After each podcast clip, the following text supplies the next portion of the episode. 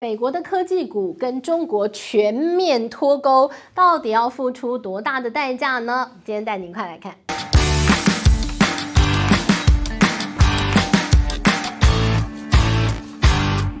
大家好，今天我们要跟大家来聊一聊的是什么题目呢？哎，这很重要了哈。我们带你来看到，我们过去一直跟大家聊中美的科技脱钩到底会带来什么样的结果，而现在结果呢就摊在大家的眼前。我们要带你来看到的就是从美股的指数最近的反弹开始说起。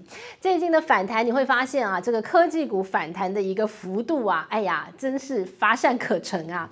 因为呢，在科技股当中，半导体就是科技股的领先指标，而现在的半导体。那不正是中美科技大战的重中之重吗？正是交战的核心战场啊！所以呢，你说这个战场现在被杀得血流成河，你说科技股要怎么好？很难嘛。我们从绝对的数字带你来做比较哦。在十月份，我们看到了美股迎来了一波大反弹，在最后这几天，那道琼呢，在十月份总共涨了百分之十四。那我们带你来看科技股为首的。NASDAQ 纳指呢，它只反弹了百分之三点九。好，这是什么概念？这叫做差了百分之十啊！你知道历史上，你摊开历史来看，什么时候道琼可以跑赢纳指？很少很少，通常都是科技股跑在最前面，道琼就是那个稳稳当当在后头跟的那个感觉老大哥。哎呀，这个年纪比较大，呃，好传统类股。但是呢，什么时候曾经发生道琼跑赢纳指？科技泡沫的时候，网络泡沫的时候，在两千年那一年的网络泡沫呢，呃，同样的也是道琼变成中流砥柱，而且跑赢了纳指，就在那一年，后来都没啦。直到今天，我们再度看到，而且那个幅度拉大到百分之十。好，那你说这些重要的科技类股呢，几乎交出的财报数字啊。都好惨好惨！你说看到了这个 Google 的母公司 Alphabet，你说看到了微软的数字，那你说苹果虽然还在成长，但是成长没有以前来的那么样的好。那你说还改了名字呢？呃，以为改名改运吗？Facebook 变成 Meta，哎呀，怎么那么惨啊？所以呢，你看这些重要的科技类股啊，全部都倒地不起，你就知道，哎呀，这。真不妙！为什么带大家看美股呢？因为这就是中美科技脱钩所要承受的后果。好，这个后果有多惨烈？还是就这样？亦或是这才刚刚开始呢？我要说，或许。这才刚开始，为什么这样说？我们就带您来看美国最近呢，针对中国的，特别在半导体的禁令当中，这是一拳接着一拳，一棒接着一棒，哇塞，几乎没有把你打到地上，我就不叫拜登。好，那我们来看到，呃，从这个八月份开始的晶片法案，那当然就出台了非常多的一些禁令，然后到后来，你看它要成立一个 Chip Four。晶片大联盟，呃，不加入都不行哎，不加入被威胁的哦，好恐怖哦。然后呢，在接下来你看到又有更进一步的一个晶片的禁令，然后甚至连人员的禁令都出来喽。呃，如果你是美方人员的话，你就不。不准去协助中国的厂商去生产先进的这个晶片。那当然，他所谓的美方人员那个范围，哎呀，这个跟太平洋一样大了。好，我们待会来跟大家聊聊这个美方人员的范围到底有多广。不过呢，我们就带您看这一桩接着一桩啊，呃，不断的重拳打向中国，要把中国的这个晶片产业，之前不是讲吗？说要把打回石器时代。好，你把中国打回石器时代，那美国要付出什么样的代价？付出多大代价，取决于中国市场对美国的半导体产业有多重要，对吧？所以呢，我们就带您来看看中国的产业在全世界的半导体的一个这个所谓的占比市场占比当中有多重要。呃，给大家一个数字啊，中国的一个半导体的需求占全球需求的四成左右。四成是什么概念？我们简单想，好，如果你有一个大客户，好，那他占了你所有的营收的四成，那今天你说我不跟你当朋友，你滚开，你走，好，那你马上你就会失去这四成的市场喽，对吧？简单来讲就是如此啊。那你说这些半导体赚最多钱的不都是美国厂商吗？现在就要把这四成的市场就这么一刀划。割出去，你要去哪里找替代？我们给大家看一个数字：二零二一年，中国呢在半导体市场当中，它的一个成交额，它买了多少，花多少钱在买这些半导体的商品，总共买了五千五百六十亿美元。这是一个非常庞大的数字。好，那我们再从个别公司来看哦，其实呢，在美国有非常多重要的半导体的厂商跟企业，他们其实很重要的一部分营收来源来自中国。我们就举英特尔，英特尔呢，它有将近四成的营收来自中国。那其他还有包括像高通，高通比例更高，高通呢有将近这个六成七，全部都来自中国市场的营收。另外还有非常多，包括像恩智浦，中国市场占它营收的百分之三十七。另外像是科林、像科磊、像应材，中国市场呢都占他们营收占比的百分之三十。好，你把这百分之三十。百分之四十，甚至高达百分之六十，将近百分之七十的营收全部划出去。你说现在当今地表世界上，你去哪里再找一个市场这么庞大，花这么多钱跟你买这些高端的晶片商品？去哪里找？让你想三秒，找到了。不如睡吧，睡一场，梦里什么都有啊！你去哪里找一个市场跟中国市场一样，补上你现在这么大的缺口？你说没有，真的没有？难道真的睡吗？洗洗睡吗？不行吧！所以呢，你找不到一个地方补上这个缺口，于是乎就看到了刚刚。科技股的崩跌，这就是要面临到的后果。好了，那我们看到了这个去中化的问题，其实简单来讲，它可以浓缩成三项后果，这是美国要承受的。首先，它可能会加剧通膨。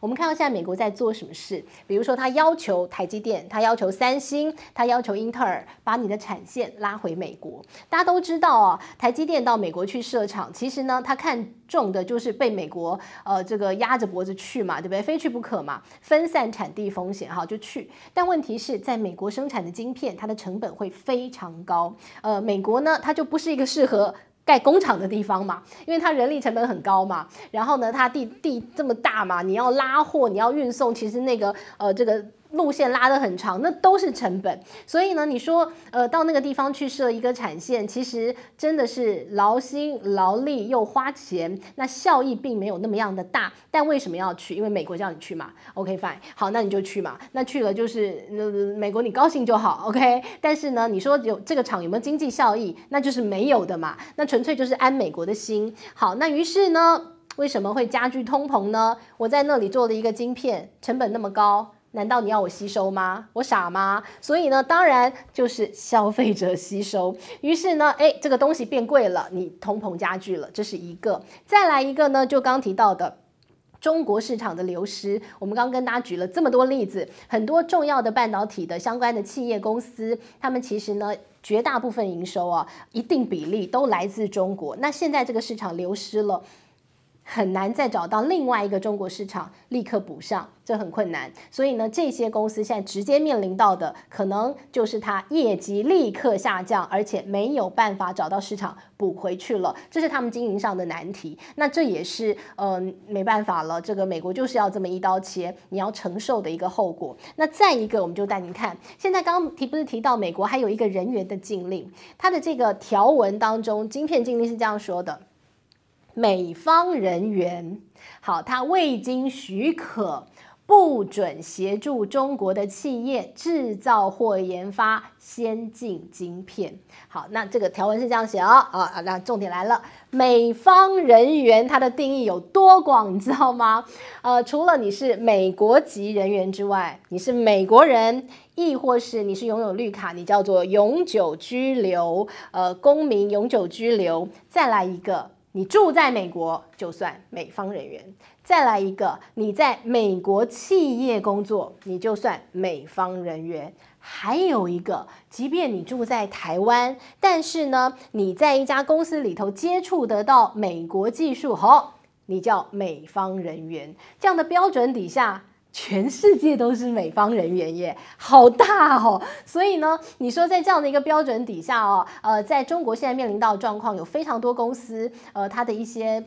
美籍的华裔的高管，他可能自己离职了。那那好吧，那我就选择他要国籍嘛，他就走了。好，那所以呢，这个美国觉得这一招釜底抽薪啊，你就再也找不到厉害的人才，然后去帮助你中国的一个晶片产业。但是真的是如此吗？我们刚刚不是跟大家提到了，我们说一切都要从美股最近的这个动作开始讲起嘛。美股最近科技股重挫，科技股重挫之后呢，如果你是老板，你会做什么事？我的营收下降了，我的市场被切了一大部分出去了，我就没赚那么多钱了。你是老板，你会怎么做？如果我是老板，我就裁员。我降低我的人事成本，是吧？那最近有哪些公司在裁员，在降低它的资本支出呢？非常多，全世界十大半导体厂商，大家共同都在削减资本支出，总共要削减六千亿美元，这是一个好惊人的数字。这六千亿美元的背后代表什么？代表非常多半导体的供应商，他就没有订单了。那他们的员工呢，可能就要面临到被裁员了，因为半导体供应。商他也没订单，也没赚那么多钱，他也要被裁员了。那再来就看到这些半导体厂商，他都不愿意做更多的投资了，甚至还有更多，他们开始裁员了。比如说英特尔。英特尔在裁员哦，另外像是微软，它在裁员哦，像是 Tesla，它在裁员哦，像 AMD，它在裁员哦，像飞利浦，它在裁员哦，哇，足繁不及备载，我十根手指头算不过来哦，很多的高科技厂商它都在裁员。好，那接下来问题来了，你不是美方人员不准到中国去帮忙吗？那如果这个美方人员他是失业的美方人员？你还管得了他吗？呃，你对于这些人来讲，高科技人才来讲，我被裁员了，我需要一份工作，那这个时候你会选择国籍，还是你会选择一份糊口的工作呢，这也是一个问题嘛。所以呢，呃，这么多的高科技的一些公司，它现在开始裁员，这些人才会往哪里去挪动？这也是一个很重要的问题哦。所以呢，我们看到，呃，这个为什么讲这个中美一刀切，其实是一个七伤拳。美国觉得你这个左勾拳、右勾拳，哎，你打的之爽快啊，但是呢，后坐力现在呢，其实很多美国的企业正在承受当中哦。你以为美国政府？这个拜登，呃，这个喊得很爽快啊，对不对？我就是跟你脱钩啊。但你有没有想过啊？呃，这么多的美国企业，他们背后代表的是千千万万个美国的家庭啊，都为了呃这样的一个决策，现在可能面临到了非常大的生存上的一个难题，这都很重要。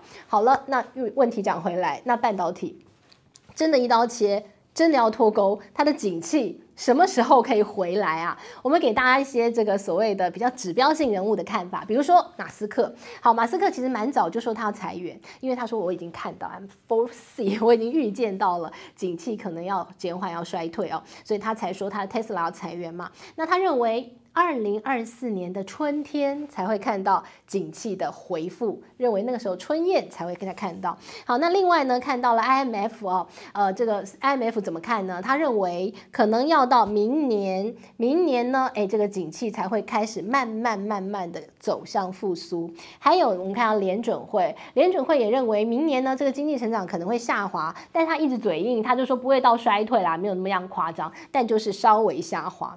但是呢，半导体的景气不好，到底呢，这个反映在现象上会有什么样的状况呢？首先，你就会看到手机的需求在下滑，真的是吗？我们身边想一想，以前手机每次出新机，你就迫不及待想要换，但是现在呢，诶，大家好像换机的一个频率。好像拉长了一点哦。以前呢，这一年一换，两年一换，现在可能你就觉得手机也没有坏，好像没什么必要换，三年吧，四年吧再换手机。那另外呢，你也看到了，像这个电脑的库存也非常高，这也是一个问题。还有呢，你就看挖矿的一个热潮好像慢慢消退，但是呢，这个挖矿毕竟还是有它的一个刚性需求。你看到最近比特币不是也慢慢的慢慢爬回了两万美元吗？那再来你就看到面板跟这个记忆体啊，好像他们的需求有都在下。下滑。我们看到了很多的商品都变成了这个呃早买早享受，晚买享折扣了哦，东西都一直在降价当中。这其实呃三 C 商品一直降价，这也都是科技股它的危机了哦。所以呢，在这样的一个大环境不景气的状况底下，我们接下来的消费、我们的投资，真的都要再多多谨慎哦。好，那么这是今天啊帮大家统整的呃中美脱钩之后呢，可能现在美国企业面临到的经营上的难题，到底这七伤后坐力有多大啊？整理在这边跟大家分享。希望你喜欢今天内容，我们下回见喽，拜拜。